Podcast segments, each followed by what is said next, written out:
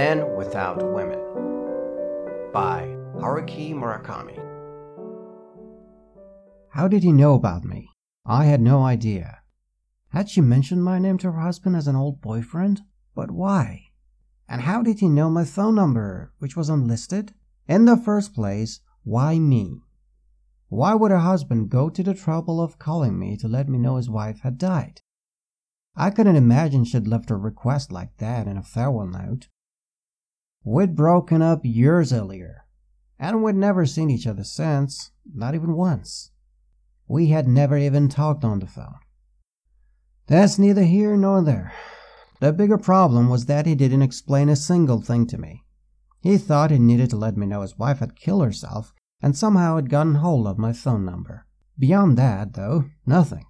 It seemed his intention was to leave me stuck somewhere in the middle, dangling between knowledge and ignorance. But why? To get me thinking about something? Like what? I was clueless. The number of question marks had only multiplied, like a child making rubber stamp marks all over a page in a notebook. So I still don't know why she killed herself, or how she did it. Even if I wanted to inquire, there was no way to do so. I had no idea where she lived, and frankly, I hadn't even known she was married. So I didn't know her married name, and the man on the phone hadn't given his name. How long had they been married? Did they have a child or children? Still, I accepted what her husband had told me. I didn't feel like doubting it. After she left me, she had continued to live on in this world, likely fell in love with somebody else, married him, and last Wednesday for whatever reason and by whatever means, she had ended her life. In any case, there was certainly something in the man's voice that linked him deeply to the world of the dead. In the late night stillness, I could hear that connection and catch a glint from that taut thread. So, calling me like that, after one in the morning, whether intentional or not, had been the right decision. If it called at one in the afternoon, I never would have sensed this. By the time I put down the phone and shuffled back to my bed, my wife was awake. What was the call about? Did somebody die? My wife asked. Nobody died. It was the wrong number. I said, my voice slow and sleepy. My wife, of course, didn't buy it for my own voice was now tinged with the dead too. The kind of unsettled feeling the newly deceased bring on is highly contagious. It moves through the phone line as a faint trembling, transforming the sound of words, bringing the world in sync with its vibration. But my wife said no more. The two of us lay there in the dark, listening carefully to the silence, each of us lost in our own thoughts. This woman was the third woman I'd gone out with who had killed herself. If you think about it, and we don't really need to since it's obvious, this is an extremely high fatality rate. Uh, I couldn't believe it. I hadn't gone out with that many women in my life. Why these women, all still young, had taken their lives or felt compelled to take their lives was beyond my comprehension. I hoped it wasn't because of me or in some way connected with me and I hoped they hadn't assumed I would serve as a witness to their deaths. Deep down, I prayed this was the case. And, uh, how should I put it? This woman, the third woman, not having a name to call her by makes things awkward, so I'll call her M, wasn't the type to commit suicide. Far from it, I mean, uh, she had all the brawny sailors in the world protecting her, watching out for her. I can't give any particulars about what kind of woman M was, or how we met, or what we did together. If the facts came out, they might cause trouble from people who are still alive. So all I can write here is that a long time ago, she and I were very close, and at a certain point, we broke up.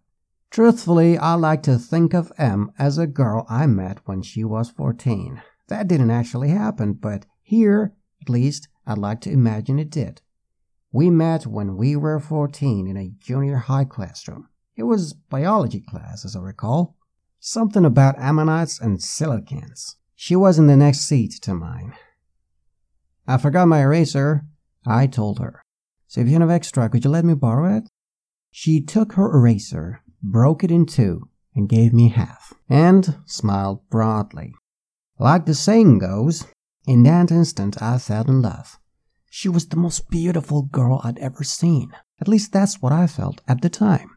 That's how I'd like to see her as if that was how we first met in the junior high classroom, brought together through the quiet yet overpowering intercession of ammonites and coelacanths. Thinking this way about it makes all sorts of things easier to accept. I was a healthy young 14 year old boy, so much so that all it took was a warm west wind for my cock to snap to attention. That's the age I was, not that she gave me an erection. She far surpassed any west wind, and not just a west wind. She was so spectacular that she made wind coming from all directions simply vanish. In the face of such an amazing girl, how could I even think of having a sordid hard on? It was first time in my life I'd met a girl who made me feel like this. I have a sense that was the first time I met M. It didn't really happen that way, but thinking about it like this makes everything fall into place. I was 14 and she was 14 too. That was the best age for us to have first encountered each other. That's how we really should have met. But before I knew it, M was gone. Where to, I have no idea. One day, I lost sight of her. I happened to glance away for a moment, and when I turned back, she had disappeared. There one minute, gone to next. Some crafty sailor must have invited her to run off with him to Marseille or to the Ivory Coast. My despair was deeper than any ocean that they might have crossed, deeper than any sea where giant squid and sea dragons swam. I started to hate myself. I couldn't believe in anything. How the hell had this happened? That's how much I loved Em, how much she meant to me, how much I needed her. Why had I ever looked away? Conversely, ever since then, Em has been everywhere. I see her everywhere I go. She's part of many places, many times, many people. I put the half eraser in a plastic bag and carried it around with me, like a talisman or a compass. As long as it was in my pocket, I knew that someday somewhere I would find him again. I was sure of it. A smooth talking sailor had sweet talked her into boarding his big ship and spirited her far away. That's all. She was always the type of girl who trusted others, the type who would take a brand new eraser, break it in half, and offer it to a boy she didn't even know. I tried to collect fragments of clues as to her whereabouts, in all sorts of places, and from all sorts of people. But these were nothing but scraps, assorted bits and pieces. No matter how many you collect, fragments are still just that. Her essence always vanished like a mirage, and from land, the horizon was infinite, as was the horizon at sea. I busily chased it, moving from point to point, from Bombay to Cape Town to Reykjavik to the Bahamas. I made the rounds of every town with a harbor but by the time I arrived, she was already gone. Only a thin trace of her warmth remained on an unmade bed. Her scarf with a whirlpool design lay hanging on the back of a chair. A half read book, its pages open, on a table. Half dry stockings hung out to dry in the bathroom. But she was no longer there. Cunning sailors around the world sensed me coming and quickly snatched her away and hid her once more.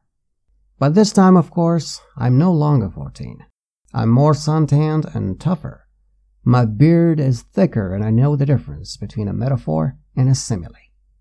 But a part of me is still 14, and a part of me that's forever 14 waits, very patiently, for a gentle west wind to stroke my innocent penis. Wherever that west wind blows, M will surely be found. That's Em to me.